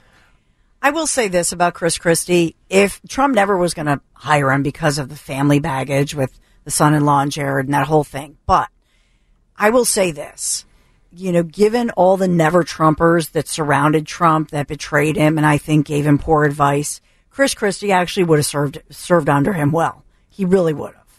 Yeah, I, I think I'm just going to give him that. I, I, I, I agree with that. I think if Christie's on your team and you're yeah. you're on the same squad with him, in the, the heat of battle, I think for the most part, he would be pretty good and be pretty loyal. Now, I don't know how he would have handled January sixth. I'm assuming he would have jumped off the ship like a lot of other people and then probably, you know, bailed on Trump. But I think to, to your point, you're mostly correct with that. Um, Trump also went after DeSantis, and he just went after all of his... Uh, DeSantis. for all, he went after all the primary... Uh, I mean, are there really opponents anymore? Like, no. I don't know how there's still seven people left standing. I, to be exactly. You, well, but once they wh- whittle it down, we have to remember this because this is where it gets weird. Mm-hmm. Once you whittle things down, and, and then let's say Nikki Haley, we've talked about Nikki Haley for a long time, right? Yep. Once it becomes Trump, Nikki Haley, it's Nikki a- Haley, if you look at Nikki Haley v. v. Biden, mm-hmm. she nails it.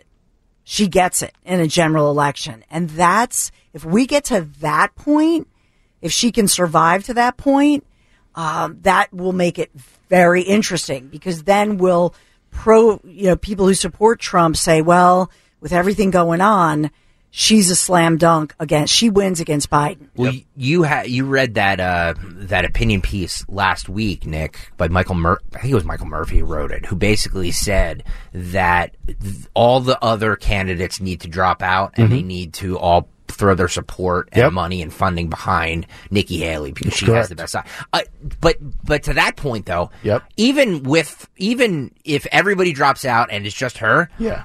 if you add up all the percentages that all the other seven or whatever have, I don't think it comes close to Trump even. Well, that's a good point. And I'm trying to I'm trying to look for the date of this third R N C debate. I feel like we're coming up on it. It should be. It's the eighth. It's Thursday, isn't it? Is it this week? Okay, I knew it was early November. So uh, I think a lot of things could certainly start to fall in line uh, post third debate, which yeah. Uh, if it is Thursday, a big take on Friday. We'll nobody will. Nobody is going to be talking about this debate. Nobody. I mean, I, I can't tell you the date of it. I mean, it's kind of my job, yeah. my job to know, but it's so inconsequential. Yeah. It is irrelevant. Um, Trump went after DeSantis. Cut three. Uh, cut uh, uh, four here. Phil, go. They said that about Ron. You know that I endorsed Ron, and he went from having very little to having a lot, and got him elected. And I thought that was nice. And then I got him past the crackhead because that guy was... And don't kid yourself. That guy at the time was a very strong politician. They all said he's going to be a president someday. He's going to be a president. You remember him? Good-looking guy, everything good. And Ron said he can't beat him. I said, you're going to beat him. We got him past the primary. You know, in the primary, the Secretary of Agriculture was leading him by thirty-seven points. You know that, right? Then I endorsed him, and he became a rocket ship in twenty-four hours. So we got him there. Then we got him past the election because we did some giant Trump rallies for him. I said, Ron, you're going to win. I said, he said, no. He asked me for the endorsement. I said, you're so far behind that if George Washington and Abraham Lincoln came back from the dead and endorsed you, you couldn't win.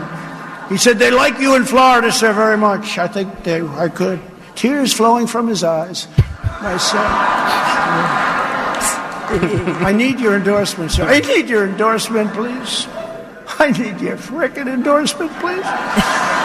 So I gave him the endorsement.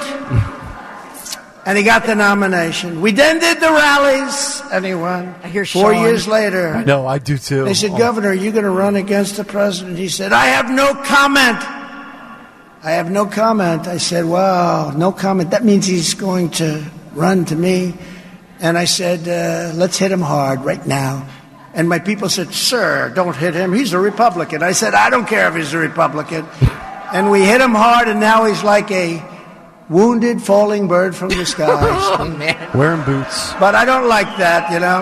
And we talk about loyalty because I think it's the same thing. There you go.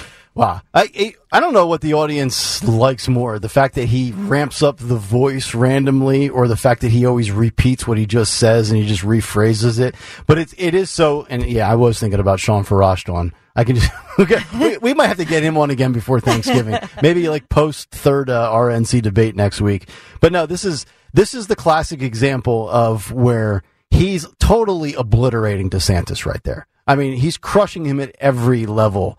And yet he's able to do it in a way that makes you laugh. And while it might sound venomous to the outsiders or the left, like the reality is it's really not. To your point, like, yeah, I think him and DeSantis will be cool after all of this. Because ultimately, if you're DeSantis, what you should be doing if you still have POTUS aspirations in twenty twenty-eight is you better find a way to get back on this guy's. You have two goals. Yeah. Once you officially bow out of this primary, finish your second term in Florida strong, and make amends with Trump and the MAGA base. Because if you are still the guy in twenty-eight, which I still believe he could be the guy. Now, P R-wise, he might be unsalvageable. But policy-wise, he could, he could absolutely be the guy. You better repair that relationship. And that's a lot of voters out there. Um, remember Jamal Bowman? Oh, Mister Fire Alarm.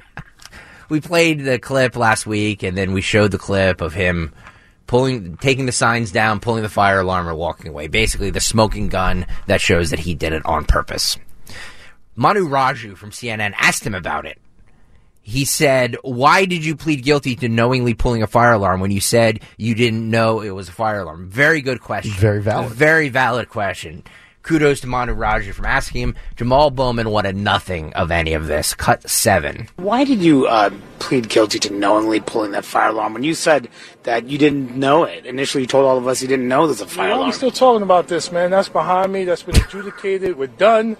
We're done. Pay the fine, move forward, and three months will be dismissed. But you weren't, you didn't, you weren't straight about what happened initially. I was very straight. I was straight from the very beginning. You said you didn't know, though. I was straight from the beginning. Mm. Someone yes. did invoke that today on the House floor, though. What's that? A, a, a, that incident, the fact that you had Come on, been, man. You've actually pleaded guilty, and he is still just being charged. Yeah, whatever, man. That's all good. Any other questions about oh, anything well, else? Good answer, so, sir. Can you just explain why you no, said that man, initially? We already talked about this. Mm. Anything else? All right. Peace and love, answer. y'all. Peace and love, y'all. Peace and love, y'all. Squad Dems out. What? Like, uh, squad Dems going to squad Dems. He's just not. He's there's no pun, there's going to be yeah. no punishment for him. I know. That's it. How about Manu Raju there showing a little backbone? I would expect that from the Deuce Man. That was from Manu Raju, who, by the way, kind of sounds like Oscar the Grouch there. Do you notice that? What do you think of the? Yeah, got a little grovel to him. But he's asking asking good questions, yeah, right? Yeah, and then and then one of his colleagues tries to hit Bowman from the side there with another question. Bowman had to have the head on the swivel. He's like, man, I already told you that. And and he's charming, and he's just so he's going to walk away, and uh-huh. nobody's going to. That'll be the end of it. Uh, of course, it's unbelievable. Yeah, I've I've done my um, A R D program, and as long as I don't do anything bad again in the next sixty-eight days, this will be expunged from my record. Go along, you peasant. All right. Finally, this morning, I just want to play this, and we'll get to the other stuff during part two. But um, uh, TikTok, we talk about how horrendous it is. Go. If you haven't done so yet, get get over to YouTube, youtube dot com slash at twelve ten W P H D if you want to see this video. This person, now I believe it's a, I believe it's a, it's a female who is, who looks like a male. Mm-hmm. Um, this person uh, cries about having to work an eight-hour shift at Starbucks. Oh. We played the nine to five girl last week or the yes. week before, whenever it was, where she couldn't believe that she had to work this nine to five right. job and she didn't get home till like six thirty at night. I, I know. Welcome to America. How she has no social life. Yeah, come on, toots. Uh, this person, and also crying about how they're being misgendered. Like, hey, I have a mustache and a beard, okay? Of course I'm a man. Wow. Uh, so this is this is, this is this person uh, crying over an eight-hour shift. Okay. Cut five, Phil, go. People wonder why we need a union at Starbucks, and I am literally about to quit. Like, uh-huh. I, I don't know if I'm going to do it, but, like, I really want to. I almost walked out today, and I'm crying in the back room right now, and I almost cried on the floor. It's just...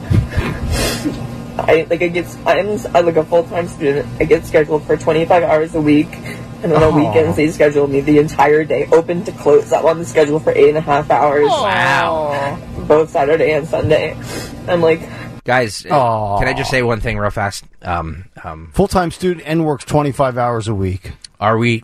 Are we sure we want to fight a war? Um, no. I know, if, right? If, if these are the recruits that the military's looking for, no, let's just have China finish us off now. Just turn us into a giant golf course. Oh, my God. Just obliterate us from sea to sea. Oh, my God. By the way, when I was, not to like toot my own horn, but like I commuted to Temple University full-time my junior and senior year from Bethlehem and still worked, th- I worked the maximum amount of hours that Foot Locker would allow me to work before they would have to say no because of having them then being obligated to giving me benefits. And it was like thirty-two, thirty-four hours a week. And there was times when I still loved sports. And on Saturdays, I would work noon to nine. Uh-oh. And I didn't cry about it. I can't watch Alabama play. Can you, do you do you feel like you would have uh, gone into the back of the uh, Foot Locker room and cried on TikTok that you... No. Okay. No, and I wouldn't have posted about it on MySpace either. I think that was Fair. the uh, the app of choice back then. Fair. All right, uh, pick up where I left off, Phil, go. Three and a half hours into my shift, there's so many customers, and we have four people on the floor all day.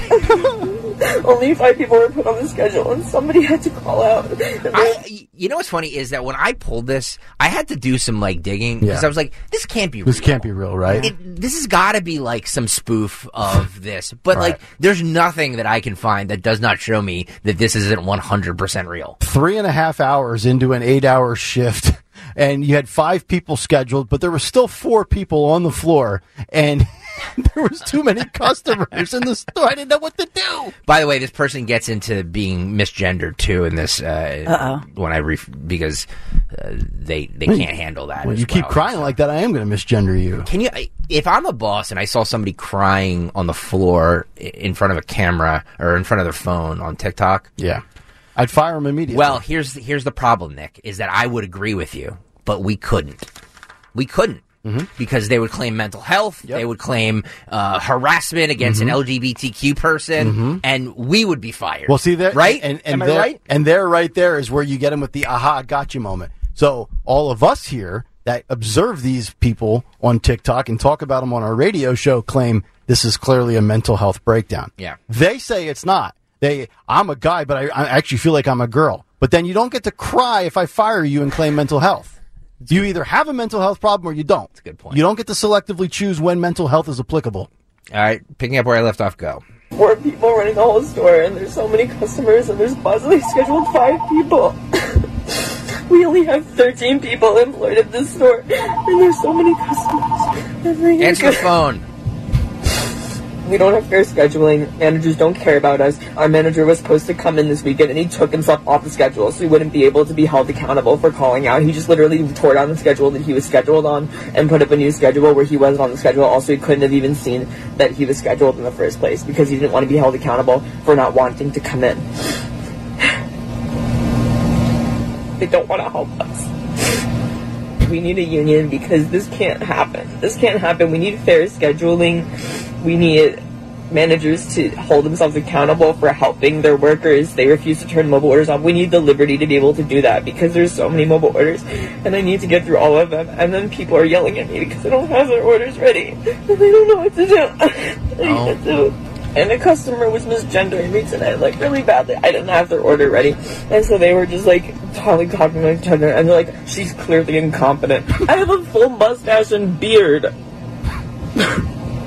What the fuck? I'm getting accommodations for being nerd. I this is, uh, honest to God, I thought this was a comedy sketch. Uh, I know. Doesn't it, you doesn't did? It, yeah, doesn't it feel yeah. like yeah. it? Because they they didn't even know whatever about your gender. They just were saying you're incompetent yes. because you didn't do your job. Yeah, see, that's the thing. That's like with Kamala Harris. I'm not ripping Kamala Harris because she's an African-American female. I'm ripping her because she's incompetent. She can't do her job. Incompetence runs amok. Yeah. And, I've, and I I go to Starbucks, as you know, way too often on weekends. Way too often. And when the drive-thru is backed up, I will occasionally go in. And I'm telling you, you go in there, you got people that have done the call-aheads with their phone, with the mobile app. It is a... a disaster in there. It is an unmitigated S show. So I understand what this person's going through, but you're being paid to work, and if you don't like it, quit. How about that? And I need, I need that on the board, by the way. Phil, can we get the I have a mustache and a beard, damn it. I need that. And, by, and kudos to that guy for trying to grow one, although I wouldn't call it a mustache or a beard. It's kind of like a like a chin strap or yeah. whatever they got going on. Uh, Dave Huber on the YouTube chat says, Greg, we need to ban TikTok. No, no, I'm no, we you. don't. We Because, first of all, we'd be giving up great content That's like, true. like this. That's true. Um, so, no. I, I Plus, banning it doesn't work. It just doesn't work. It doesn't. Um, It'll feel good for two days, though. Mike Carr says, I feel like you guys played this on your show months ago. Am I wrong? No. no. We played this We played this woman or this girl last week or the week Yeah. before, who basically did the same thing. Can if we could, maybe by the time we get to part two, can we get the girl from nine to five last week and that guy and just bounce back and forth between sound bites just to see who's me- and actually we should get them together. Yeah. I'll give you an old dated reference. We got to get the gatekeeper and the keymaster together. That's amazing. All right, just a little bit more of this. Uh, Phil, go. Bridget, I don't. like I can't use like I. Get mad at me for using my sick time. I don't even know what to do anymore. I'm like at my wits' end with this job. I really am. I just want to be able to... There we go. So we go. It looks like the um okay, is that Faithful Theology is the TikTok handle? I would love to actually find... See, here's what we got to do now, because I think what we have done is we have highlighted just the extent to which mental health breakdowns exist on TikTok. I think we should do follow-up stories as Kale and Company investigative journalists and find these people's actual TikTok page yeah. and see how many other documented uh, meltdowns they are having. Well, I looked for this handle and I couldn't find. And I, I'm not, I don't really know TikTok, so I don't really know how to I search tra- it. Now, now people on the YouTube chat are saying that this clip is like a year or two old. Yeah. So I don't know. It just it was making the rounds on social media. Seems relevant to me today. So absolutely, like, I don't care how old it is. Yeah. I mean, it's it's it's still. It's still radio gold, in my opinion. Oh, absolutely. But, um, yeah, maybe it is a year too old. I don't know. And these yeah. things are still happening every every week at a Starbucks, yeah. probably. I'll tell you what, man. You you go to a Starbucks and you see the people that are working there as a baristas. If that isn't a stamp from the Biden administration, I don't know what is. Very, very emotional. Very, very emotional. emotional. I have a mustache, David. Please. The little chin hair he's got there. Yeah, somebody bit. somebody on the YouTube chat says says that's a mustache. A cat could lick it off. Oh, it looks like he's just got like a little caramel frappe yeah, exactly. on his face. This is my mustache. I am manly, damn it! All right, I'm done. Yeah, I am too. Wow, it's eight forty-seven. We did go for an hour and twenty almost. Yeah, uh, big three. All right. We should get to. All right, Dawn Stendlin, eight forty-seven. Take it away. Big three at eight. It's the Big Three at eight on Kale and Company. Well, two stories from Northeast Philadelphia with different outcomes, but really talking about, in Philadelphia, pizza delivery, food delivery, and firearms. So two guys trying to rob a pizza shop in Philadelphia's Frankfort section over the weekend ended up in an exchange of gunfire. This is George's Famous Pizza on Oxford Avenue. Over the weekend, and these masked uh, gunmen come in wearing the hoodies and the masks, the whole thing, starts shooting the place up. And in, in truth, one one was armed with a handgun. The other um, had an extended magazine on there. They were firing at the owners. The owner's son said he had no other choice but to shoot in self-defense. Ultimately, one of those would-be robbers ended up dead on the floor. and Philadelphia police still investigating this one. The other individual fled on foot. They have not yet been identified. No employees or customers were injured in the incident. Good. Thanks to the quick reaction of um, those working inside George's Famous Pizza. So the only person that was injured or died was the guy trying to rob the place with a gun, and the owner of the pizza joint stands up for himself and Amen. kills the defenders. Said it was self-defense. Good. He fired back. Yes. Uh, I'd like to order a uh, large pie with F around and find out. You make that a little crispy? Well, maybe a Philadelphia delivery driver who's recovering this morning after being shot and carjacked in Port Richmond needs to arm himself. We talked about that carjacker um, situation in Chestnut Hill a couple months ago, where in that one, the pizza delivery driver had a firearm and fired the shot at the would-be carjacker. Unfortunately, in this case, the sixty-five-year-old man who was delivering food was shot, and then the bad guy got off in his red Jeep. It was stolen.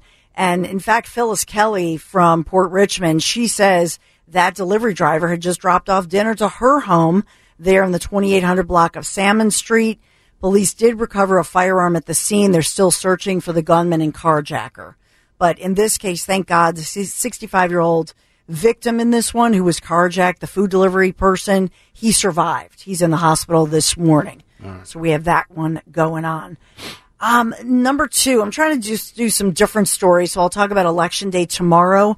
It'll be seventy-one and sunny tomorrow in Philadelphia as uh, Republicans are facing possible elimination in the city of Philadelphia from the city's legislative body, from city council.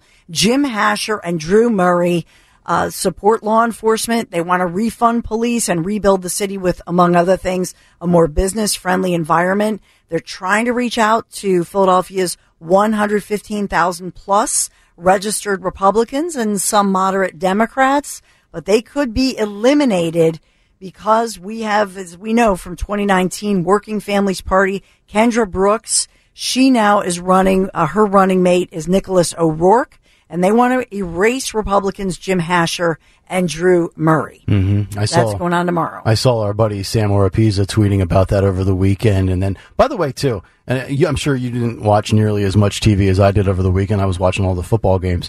A lot of David O. commercials on T V locally, which I thought was interesting considering um, the seven to one ratio. And I, I don't think I've seen a ton of advertising. I don't know what his budget was for advertising, but obviously it's... Um, You, you can sit there and say better late than never, except in this city, um, we know the, the monumental um, shift that we've seen for, what, yeah. seventy-six years now it's been, I think? Yeah, it, it would truly would make international, if not national news. I mean, it's David and Goliath, literally, yeah. with David O., you know, but he's, here's what I will say. He has run, he and Sherelle Parker have run a very respectful campaign against one another. Yeah, They've yeah, known each so. other for years. Yeah.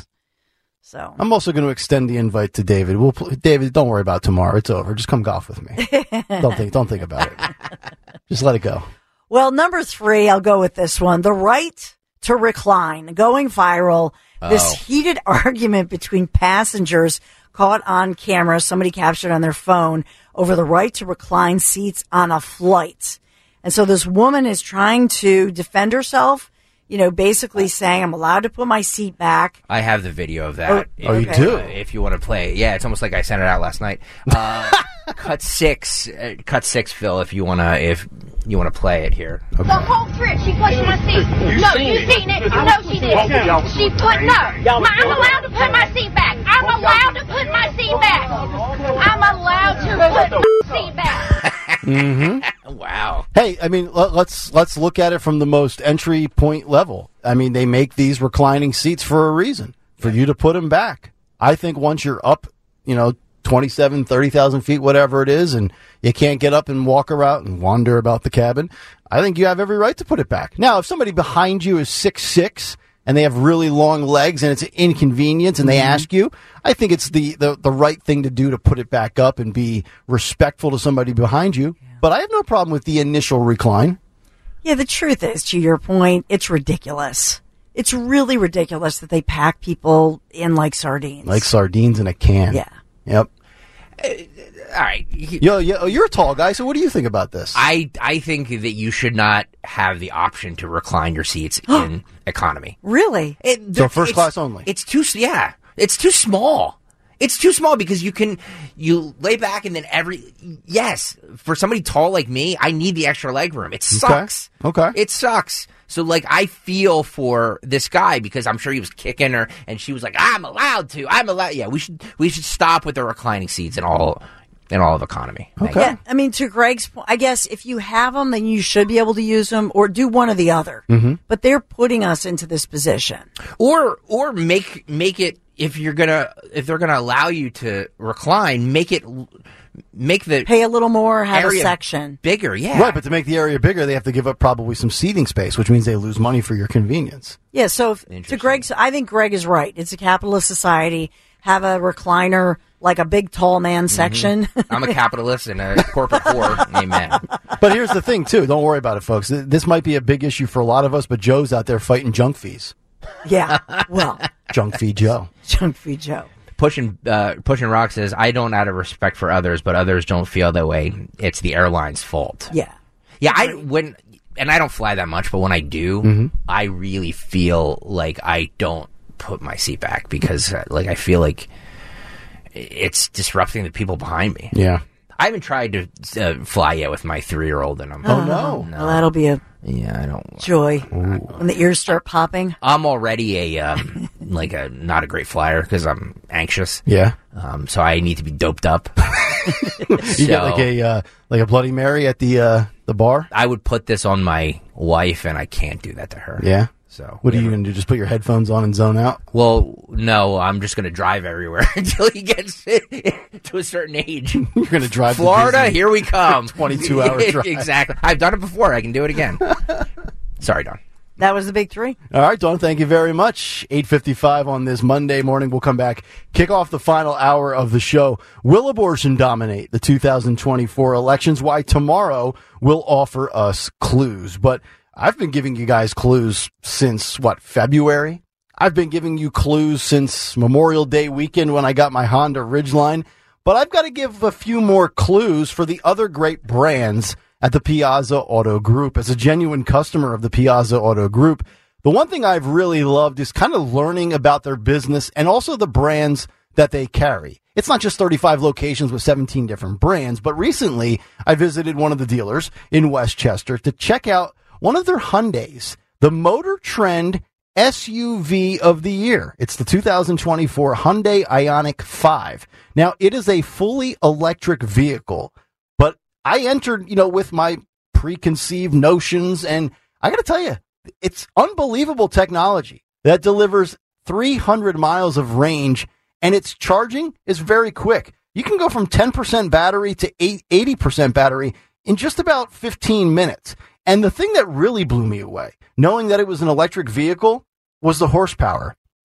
Now, this might be a shot at my truck, and for all of you people that want to criticize my truck, you be quiet. But I'm telling you, the Hyundai Ioniq is three hundred twenty horsepower, and it's electric. My truck is less than that horsepower, and it's gas. So this thing is really, really cool. Piazza Hyundai of Westchester and Pottstown, and they're offering a complimentary, how about this, a complimentary home charger and a six hundred dollars installation credit with your purchase. You can visit their dealers today at the piazza auto group dot com, or also check out all of the great features on this vehicle, including they're America's best warranty. It's been like that for a long time with Hyundai. ten years, one hundred thousand miles.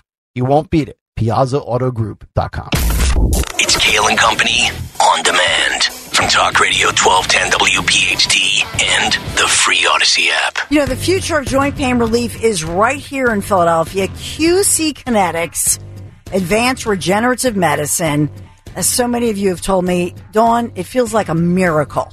If you're suffering from pain, maybe you've been told that surgery is your only option or that you need more steroids.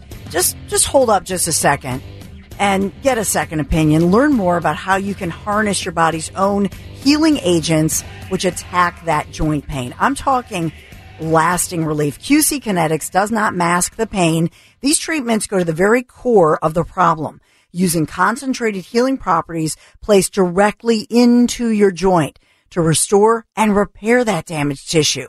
So think about it. Living your life, whether it's bike riding, walking, playing a little golf, whatever that looks like for you, no more pain in your knees, your hips, your aching shoulder, your back. And it means no drugs, no downtime, no surgery here.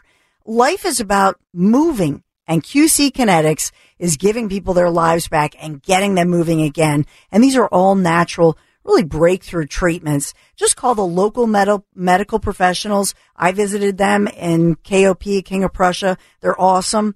Get a free consultation today. Q C Kinetics, which is the nation's leader in regenerative medicine. Just call them two one five, nine nine nine, three thousand, two one five, nine nine nine, three thousand, Q C Kinetics, two one five, nine nine nine, three thousand. Tell them Dawn sent you. Start your day with Kale and Company. Weekday mornings six till ten on Talk Radio twelve ten, W P H T, and the free Odyssey app.